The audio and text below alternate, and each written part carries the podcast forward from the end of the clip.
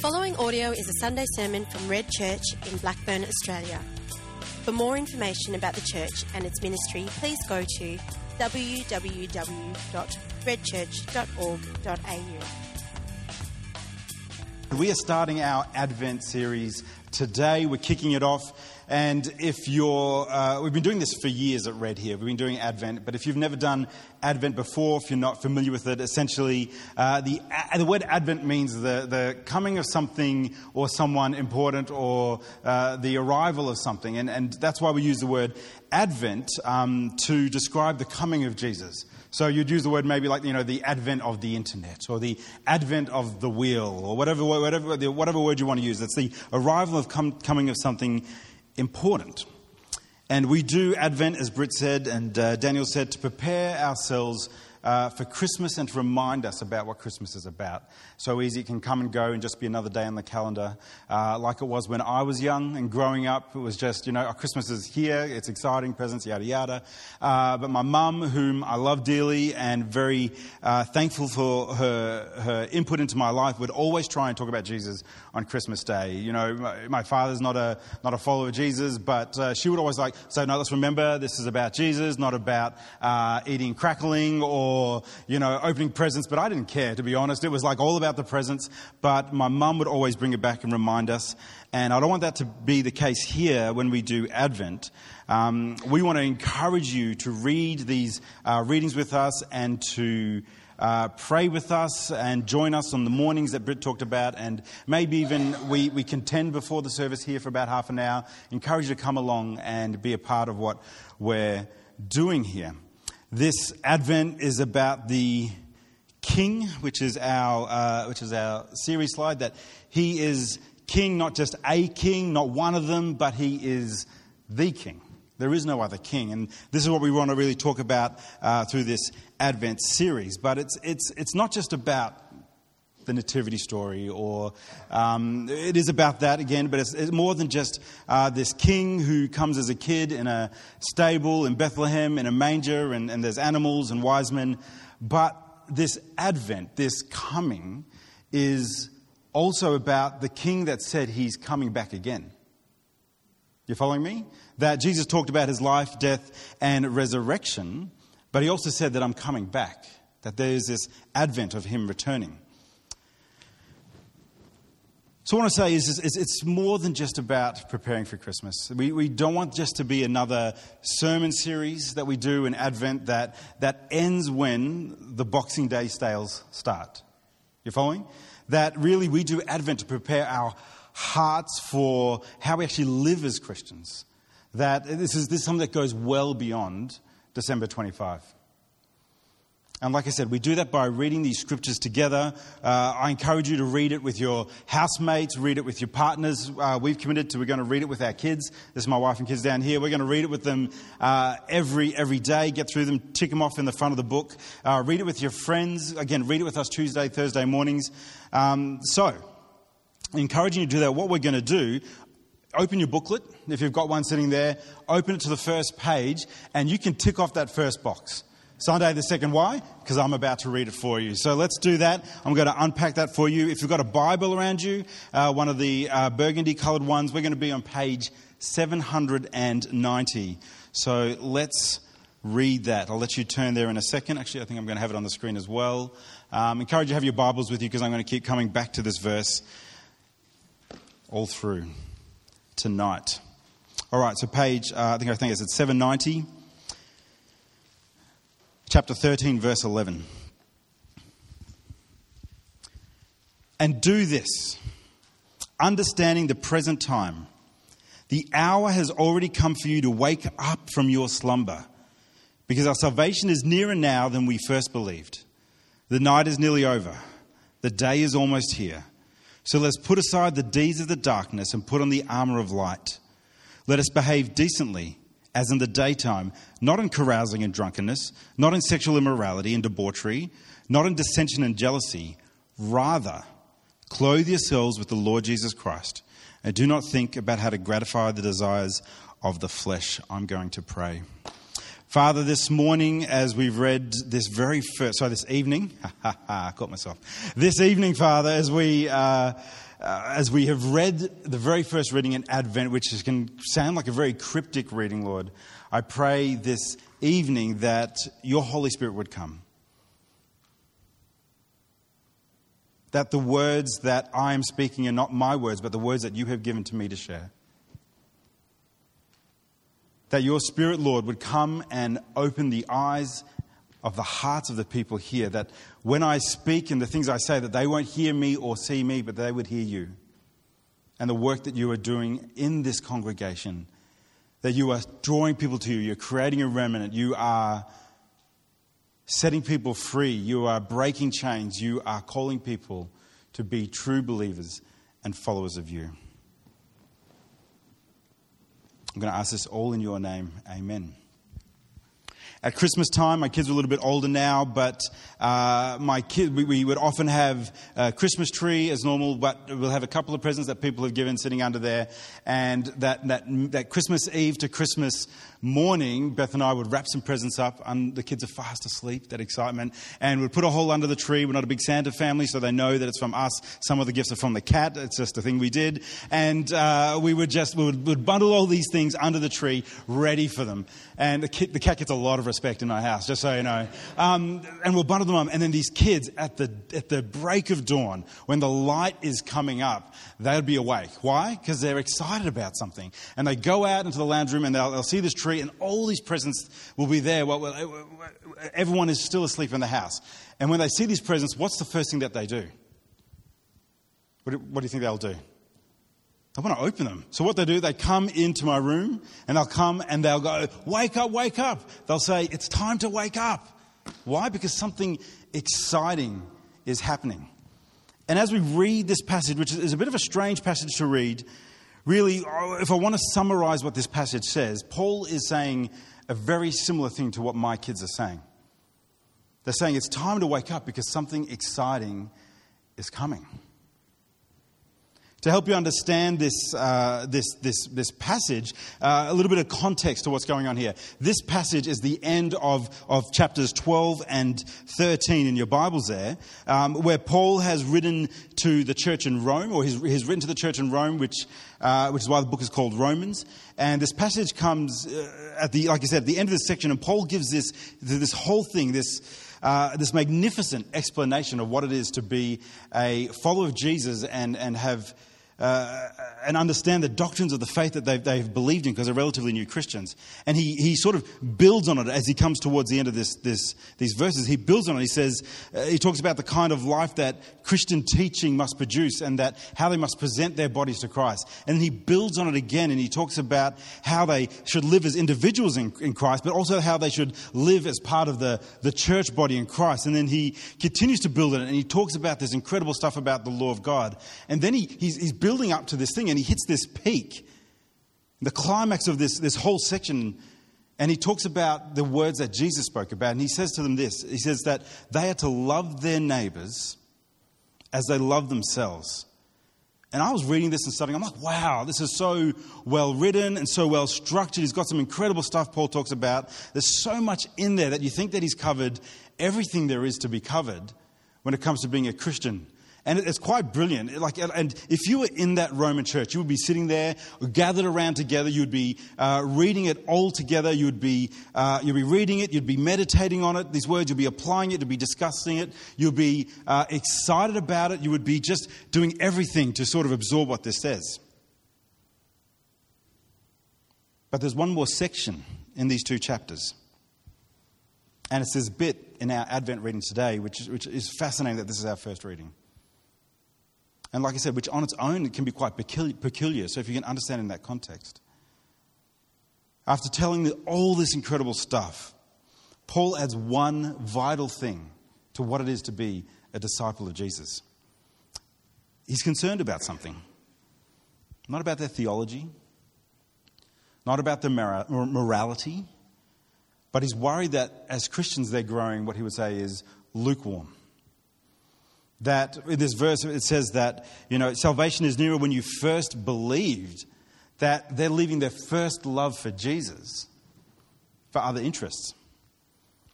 In fact he said, he's kind of like he's saying that they're doing it without actually knowing that they're doing it. And the way Paul describes this is like a Christian, and he says it here that the hour has already come for you to wake up from your slumber. He describes it like a Christian who is just slowly drifting off to sleep. And the context of these chapters, Paul is saying, uh, what good are all our doctrines doctrines and theologies if we're asleep? What good is it if we have become moral and righteous men and women if we're asleep? What good is our church attendance if we're asleep? What good is it if you care for the person on your left and right sitting here today if you're asleep? So much through the scriptures that we read remind us of this need to wake up, to, to be revived, or to be warned of the dangers of, of not a physical sleep. That's what I'm talking about. I'm talking about a spiritual sleep. Uh, some passages here. In Proverbs 6 9, uh, it says, How long will you lie there, you sluggard? It's not a word we use often, sluggard. It means someone who's lazy. I'm trying to bring it back. No one's accepting it. But then it says, When will you get up from your sleep? Isaiah 60 says, Arise, awake, shine, for your light has come, and the glory of the Lord rises in you. In Paul's letter to the Corinthian church, he says, Awake to righteousness. In his letter to the Ephesians, Awake you that sleeps. In Thessalonians, Let us not sleep as others are John, in, his, in, the, in the book of Revelation, he says to the letter of the church in Sardis, says, The church has a name for being alive, but you're actually dead, so wake up. And then we have this verse here in Romans from our readings that says, Wake up from your slumber. So many references, especially from the Apostle Paul. But then I ask the question is actually, who is Paul writing to? We've got to get this clear because he's writing to Christians. He's not saying this to those who aren't Christians. He's not saying uh, it's time to wake up by, you know, wake up and then become a follower of Jesus. This is not an evangelistic message that he's saying. This is a follow of Jesus message. He's writing to the church in Rome. He's writing to the church in Corinth. He's writing to the church in Ephesus and Thessalonica, to those who have followed Jesus. He's writing to us as the church. And the scripture that he is saying here is that it is possible that someone can be a true believer, from a, a new Christian to a, uh, to a minister called by God to preach the gospel, yet become a follower of Jesus who is asleep. Paul is saying this it's time to wake up because we don't know that we're asleep the very start of this verse, it says, and do this understanding the present time. We have to understand the point that we're in. Um, it's like what we, when we are living here, it's, it's, there's a sense of urgency in Paul's voice when you read this. Because really, we're around just for a, a fraction of a time. And, and if you're fortunate enough to get to maybe 80 or 90 years old, you know, that, that may seem like a long time, but in the grand scheme of things, if, if, if this is the beginning of time and you've got the Father, Son, and the Holy Spirit before that, that God creates the earth, you've come along, you've got Jesus, you've got us here, and then some here, time here, Jesus returns. We're like a hair width of our time here on earth. It's like a fraction in a moment. And Paul is here saying that there's an urgency about it. He's saying the night is nearly over, the day is almost here. And when he means the day, the day of the Lord, that's when he's returning. The advent of Jesus, he says salvation is nearer now than when we first believed. There is a sense of urgency here. And Paul's asking the question, the same question I'm asking you Are we asleep? Maybe.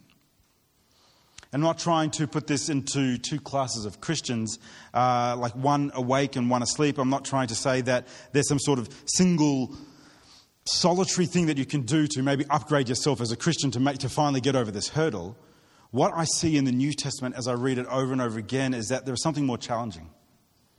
That at certain times in the lives of all of us, as followers of Jesus, from someone who's a week old believer to old preachers, that we are all in danger of falling spiritually asleep. And often, often we don't know it's happening. It's like so like when I used to, when my, I still put my kids to bed and I still give them a hug, but especially when they were younger, I used to uh, get in bed with them and sort of just, uh, you know, the, cuddling them. And what I would do, I would just sort of, you know, pray over them and uh, I'd put this lullaby music on just to sort of, you know, soothe the, the time and I'd stroke their hair and I'll be lying there and I'll just be holding my daughter. And I had a lot of things to do, but I just wanted to make sure I spent time with them. And with this music going, I'll just be hugging them. And next thing I know, completely unaware as to what happened, I would have passed out for an hour. Just gone. The lullaby's gone, I'm happy, and off I've gone. One minute I was awake, the next thing I had slowly drifted off to sleep, unaware. That was just an hour that I fell asleep. But when I was 17, God had awoken me to who Jesus was and his ways, and I declared my love for him, and I was baptized when I was 17, a long time ago. I had been awoken from this slumber from my youth, and I recognized that Jesus had come. I recognized that he was coming again. And as Paul says, oh, you know, he says, the night is nearly over and the day is almost here. And I was so excited about following this Jesus that I had discovered it. I realized that he had saved me. But it wasn't long after that, it could have been maybe less than a year, that the lullabies of this world started to play. You know what I'm, you following what I'm saying? The lullabies of this world were starting to play. And I went into this deep spiritual sleep. And not just for an hour, I went to sleep for 16 years. Called myself a Christian, went to church, but I was spiritually passed out. Then, about five years ago, I was awoken again from this sleep, which is, which is why I'm here now. Why did I fall asleep for so long? What were those lullabies in my world that, that were making me or making us fall asleep? And really, that's what I just want to share with you four things that can lull us to sleep. And maybe see if you can identify with any of them. The first one is sometimes we fall asleep as Christians when circumstances are good rained a lot last night. Does anyone notice the big storm we had last night? It's like all of a sudden it was raining. In the past, when uh, in my house, uh, it was it was just when it would rain outside, it would rain inside my house. Right? That's how bad my gutters were. They were full of uh, they were full of roots and they were full of leaves. I've got a high leaf area and where I live, and it was just like if it rained, I knew that it was going to rain inside of my house. It would rain in my lounge room. It would rain in uh, George's bedroom. She loved that. No, she didn't. Um, it rained in my bathroom it rained anywhere in my house, and I had to uh, put towels away. So in the past, if it was raining at night, if there was something like a storm going on, I would be guaranteed that I would be awake. You know what I mean? I would be awake. Now, Evan, who sometimes comes to this evening service here, he's a plumber, he's a great guy, lovely guy, does a great rate, just so you know, as well. He came and he had cleaned my gutters, he had put new guttering in, he had, I don't know what he does, I let him do it, that's his job. But now, when it rains, I don't, I don't have to worry. My house doesn't flood. And I tell you now, when the house, the guttering is good, when things are good, I pass out. I'm asleep when things are good. And we've all been in situations, situations where we, we find it hard in our lives. Like, you know, financially, maybe we're struggling to pay our bills. Maybe there's an unemployment thing or an uncertainty about finding a job. Maybe there's an accident or maybe a series of illnesses that we've had to face. But in those difficult times, isn't that when we really cry out to God? Our troubles are forcing us to come before His throne and seek God more earnestly than ever even here at Red, in our leadership, there are times when we have come under spiritual attack after spiritual attack, and we have kneeled and prayed continuously for God to do a move. Uh, Geoff Thomas, this Welsh theologian, he says this Few men sleep in troubled times, but men can sleep on a, sleep on a calm night. And when I'm talking about circumstances good, we, we, we, when, you, when, you, when you are aware of that, then you really need to hear what Paul is saying here. Right? And when I mean good, I'm, I'm talking about just living in Melbourne. I was, I was crunching some numbers last night, and, uh, and if you just take financial metrics uh, into, into consideration, then in Australia, if you're earning $26,000 a year, which is well below the average, if you're earning $26,000 a year, you're in the top 5% in the world. That jumps up to the top 1% if you're earning 50,000, which is still less than the, the average. So if you're in the top 5%, then there are 6.84 billion people financially worse off than you. It's thought. I'm going to put it out there that in Melbourne, we've, we've got good circumstances. I see it like this Melbourne is like one, one big, large, king sized pocket spring mattress. With that extra, you know, that little topping that goes on top, you know, the pocket strings with that, that little memory foam topper that goes on top. It puts us to sleep just by nature of living in the city. You hearing what I'm saying? Paul's saying the same thing. Saying it's time to wake up. We're asleep. The king is coming. The second thing that God has put in my heart to share about, about what lulls us to sleep is that actually when we're doing spiritually well, it's an interesting one. The enemy is no less dangerous and no less busy when we're doing well. If you look at the parable that Jesus, I won't get you to turn there, in Matthew 13, verse 24, he says it like this Jesus told them another parable. The kingdom of heaven is like a man who sowed good seed in his field. To sow good seed, it's like, you know, preparing the ground. You've got to till it, you've got to plow it, you've got to, you know, wet the soil appropriately, you know, and, and then you lay down the seed. And not just any seed, it says here it's laying down good seed. And it sounds like as you read that, it's like, like they've been working hard, they've been doing well, they've got this, this ground ready, and they've planted these seeds, they're getting things done. And the parable goes like this. But while everyone was what? While everyone was what? While everyone was sleeping, his, his enemy came and sowed weeds among the wheat and went away. When the wheat sprouted and formed heads, then the weeds also appeared. You see, here at Red, we've been plowing good seed. We're growing. The numbers in our services are, are up. Our, our, staff numbers have increased, which I'm thankful for. Uh, it's uh, giving has increased. We've got we've had a great band. These guys were fantastic. I love you guys. Uh, we've got a great building that we, we that we uh, that we um, that we rent. We've got great volunteers. Uh, our office buildings are being reworked to be more efficient. Uh, we're creating new discipleship groups. Thank you, Daniel. people are being transformed. Chains are being broken, which is awesome. We've been working hard in leadership here for a long time. Mark and Sarah, well before any of us started, they've been working exceptionally hard. But according to this parable, this is the time when the workers slept. It's not during times of persecution that we sleep, it's when we're not being watchmen. Listening and watching out for the, a hint of maybe a false gospel creeping into our lives or the enemy. Uh, spiritually speaking, we don't rest. You see, the Christians in Syria, they're not sleeping. The Christians in China, they're not sleeping. The Christians in Iran or North Korea, they're not sleeping. They're keeping watch for the enemy, both in the earthly realms as well as the spiritual realms. Paul's saying, Let, us follow this Jesus, understand the present time that we live in, the urgency here in Australia. And he's saying this saying it's time to wake up. How about this next one? We talk about this a lot here. When we're busy, or you might even say when we're distracted, is another way of putting it. There's a sort of irony here that, that we're so busy doing stuff that we look like we're awake because we're doing stuff, right? But actually, we can be spiritually asleep. Like, I ask the question how often do we actually make time for Sabbath? And I'm talking proper Sabbath, right? Like, uh, my Sabbath here is, is good, it's not great.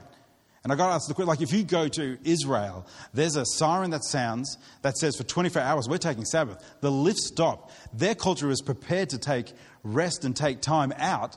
Not in our culture. Our culture is going to cause us to look busy no matter what. I mean, if you ask the question, uh, if my Sabbath is on a Saturday, and if someone said, hey, I've got a wedding on, Am I going to say no? No, I'm not, going, I'm not going to say no. It's like, this is maybe, maybe a good friend's wedding or something. It's, it's something that, that our culture is, is pushing us to say, actually, you know what? We don't have time for Sabbath. We're going to be busy. We're going to look busy. And that's going to lull us into a sleep. Running around, hurrying from one thing to the next, never slowing down. Like I said, this is the culture we live in. This is Melbourne. I'm not going to harp about this. We do talk about this a lot. Herbert, on Wednesday at our final Red Apprentice Leaders session, uh, he reminded me of a quote that he, that, that, he, uh, that he had read from Dallas Willard. And, and he says, To be a follower of Jesus, one of the best things we can do, and you can write this down, is to ruthlessly eliminate hurry from our lives. Ruthlessly eliminate hurry from our lives. I really love the way that the message version. Uh, talks about verse 11 from Romans here. But make sure that you don't get so absorbed and exhausted. Man, it's exhausted being busy, isn't it? Right? People ask you, how you been? I'm busy. How you been? I'm busy. It's our standard response. Make sure you don't get so absorbed and exhausted in taking care of your, all your day to day obligations that you lose track of time and doze off, oblivious to God. That's the third one. Sometimes we're just too busy, lulled to sleep. The fourth one, when we come to the end of our life, and I'm not talking the end end, often when we come to the very end, maybe through illness or something, we cry out to God. But I'm talking about retirement and stuff. I remember John Mark Comer came out uh, from, uh, from the States, and one of the things he, I remember clearly he said to me, goes, there's no such thing as retirement as follower of Jesus. We don't retire from following from Jesus. That Following Jesus is a lifelong practice, which is, which is very different to what our culture says. And I'm, like, I know you guys are relatively, for the most part, are younger. I'm not talking about senior citizens here. I'm talking about us now and how does our culture tell that we should be heading towards and what we live for? Uh, like the living the dream is to, in, in, our culture, is to work hard, get a job, maybe get married, climb the ladder to financial security, and then we retire, and then maybe you just get in a caravan and you drive around Australia. That's the, that's the script that we sort of, that sort of, so he's thinking about it. Um, that's the script that we were told. It's the script that we live, even from when we're in our, you know, teens or in our 20s. That's what we're told. That by, you know, subconsciously, and I'm using that word intentionally, subconsciously, working towards this cultural script that we, we put ourselves to sleep. But let's wake up from this sleep that we're in, that we don't even know we're in. Does anyone know what Red's mission statement is? Is it not the leadership? Anyone know what it is? To what? Ooh, one person got it. To what? Awaken. This has been our mission statement for years and years and years and years and years. It's nothing new.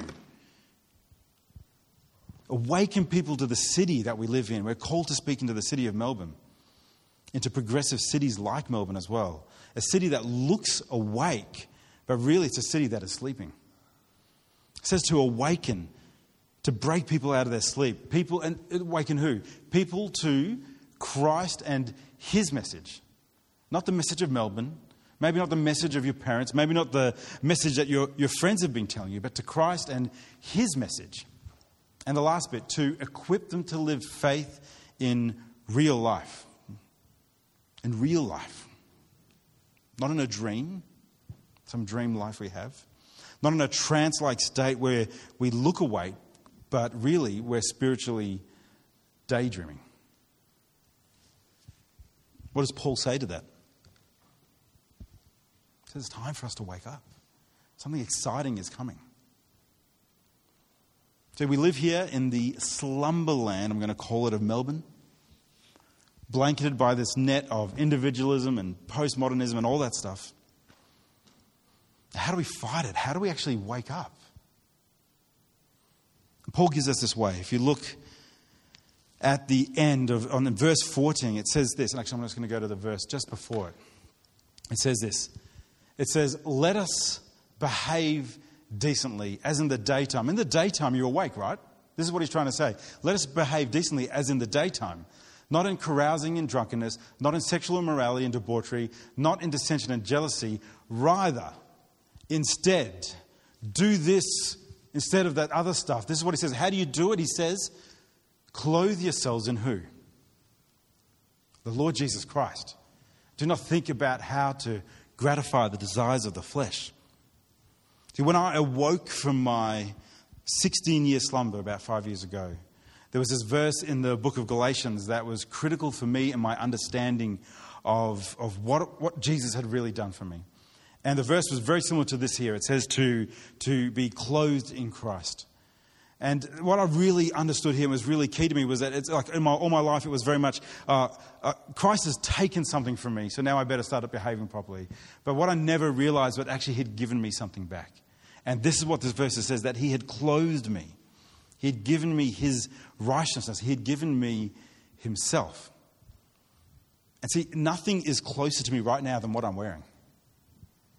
When I hug my kids or my wife or anyone, I may be closer to them, but still, the closest thing to me is what I'm wearing. And one of our, I really believe that one of our biggest dangers of understanding this, this, this idea of being clothed in Christ, that, that, that, when, that when Jesus saved us, it wasn't just a static event, it wasn't just a one off thing. That at some point in our lives, maybe we, we fell in love with Jesus and we, we prayed that prayer that we're supposed to pray. Uh, we got baptized, maybe, and, you know, we were saved, and that's it. But salvation, what we realize, it's an active process, an ongoing process. It's not a one time event. You see, the Bible talks about as being you were saved, right? You are saved, and actually being saved. This is what in, in verse here it says salvation, uh, verse, verse 11, it says salvation is nearer it actually is moving. It's a, it's a process that is happening, that we are continuously being saved. So that means one of the joys we, we get is not that some time in the past we put on Christ, but the way to fight the slumber is that every day we get to put on Christ. That every day when we physically wake up in the morning, that we get to choose what we wear. Or rather, we get to choose who we wear. You know, in the red carpet events, they ask you, you know, who are you wearing? That's the same question that Paul is saying, that is, getting, is asking us, that we need to ask ourselves every morning. Who are we wearing? This call is to put on Christ every morning because we are being saved. Have Him as close to you as the outfit that you're wearing here tonight. This idea of putting on Christ and every day, is, and alluded to this, was it's what we here call win the day. And we talk about this a lot. That one of our most, podcasted messages, I think, I think it's the highest one, is, Mark's message about winning the day. Go back and listen to it. If you've never heard what it is, and to remind you, if, you, you've heard of it, winning the day is, is us up, getting up in the morning and putting on Christ. But in this society we live in with, with our phones and, and, whatever thing that can distract us is the first thing we get up, we need to make a, make a way to actually make that possible. So some of the people here um, have taken their phones and put it in another room so that they're not using it as an alarm, but they actually get like a cheap $20 alarm clock, put that next to their bed. So when they wake up, the first thing they're not do is saying, all right, what is the world going to tell me? What, am I going to wear the world with what's on my phone? Or am I going to put that aside? Am I going to put on Christ in the morning? That's what we call win the day. And when we did that, uh, you hear stories like M. Beamers, who always, I love hearing a story about that she is just persistent and persistent with winning the day in the good times and the hard times. And I love that story. I love that you're doing that, and it really encourages me and excites me. And I heard so many people after that message get so excited about it, and we're just, you know, every day smashing it out and just putting on Christ. But what happened is over time, as I hear the stories of people, that things, those things have just dropped off. That the lullaby of the world draws them in, and maybe they just wanted to have their sleep in. Maybe they, they're, they're having late nights or, or whatever it is that lulls them into their sleep, that they're no longer putting on Christ. And Paul's warning us, you know, this is, this, is, this is going to happen to Christians. This is going to happen to those who are true believers of Christ. Maybe, maybe it's something else in this world that you have, that you probably already know, that is putting you to sleep. So, Paul's advice to the slumberer, as it says here in Romans, is that we're to put on Christ every day, clothe him, bring him close to us. And I really like, again, the message version of verse 14. It's very simple, it's very eloquent, nothing fancy, just a simple message that we need to hear to combat us dozing off. And it's this simply says this get out of bed, get dressed. Don't loiter and linger, waiting until the very last minute.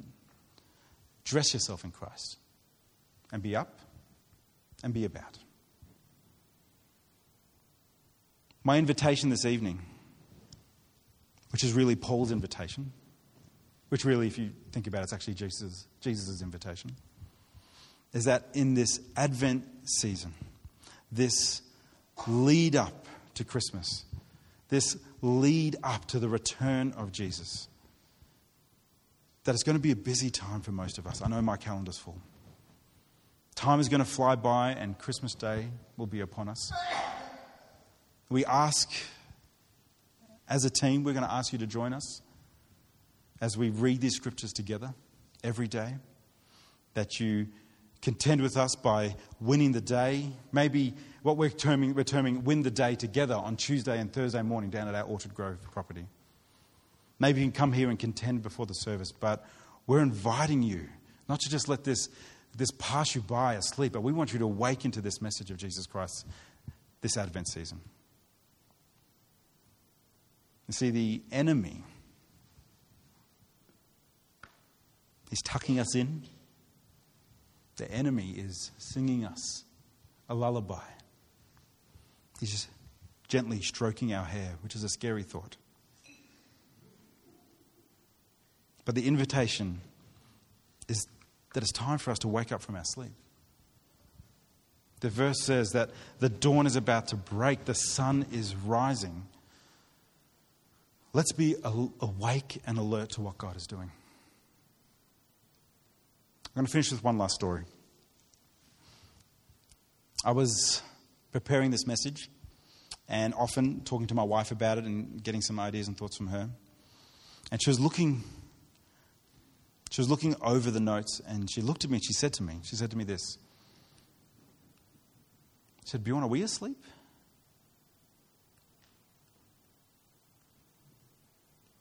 I just looked at her. I had to think about. I really had to sit and think about it. After a, bit, after a minute, I said, You know, living in Melbourne, I said, it's very possible that we are asleep. We just don't even know it. You see, when those who were closest to Jesus were asked to stay awake at his time of need, what do they do? They fell asleep. Jesus in the garden, sweating blood at the thought of his impending crucifixion asked his disciples to keep watch. And when he returns to them, they're fast asleep. And he says to Peter, Couldn't you keep watch for me for just one hour? I said to Beth, I said, if those who walked with Jesus, those who were the closest to them, those who knew him intimately, if they struggled to stay watch and stay awake, how important it must be for us to get even closer to Jesus, putting him on every day question my wife asked me is the same question I'm going to ask you all tonight. Are we asleep? The lullabies of this world just slowly putting us to sleep. But Paul says there's something exciting coming. He says it's time to wake up. Put on Christ. It's time for us all to wake up. I'm going to pray.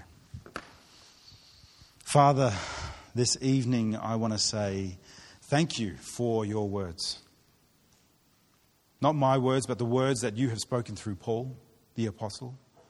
That you have given us this beautiful outline of what it is to be followers of you. But you have given us the warning that in this world that is broken and has an enemy singing to us and, and just, just stroking our hair, that, that we are in danger of falling asleep and we don't even know it. We're just drifting off and passing out. Lord, I pray for this church that we are not some dormitory, a place where we just come and sleep, but that we are a field where people come and play and are active and awake and alive.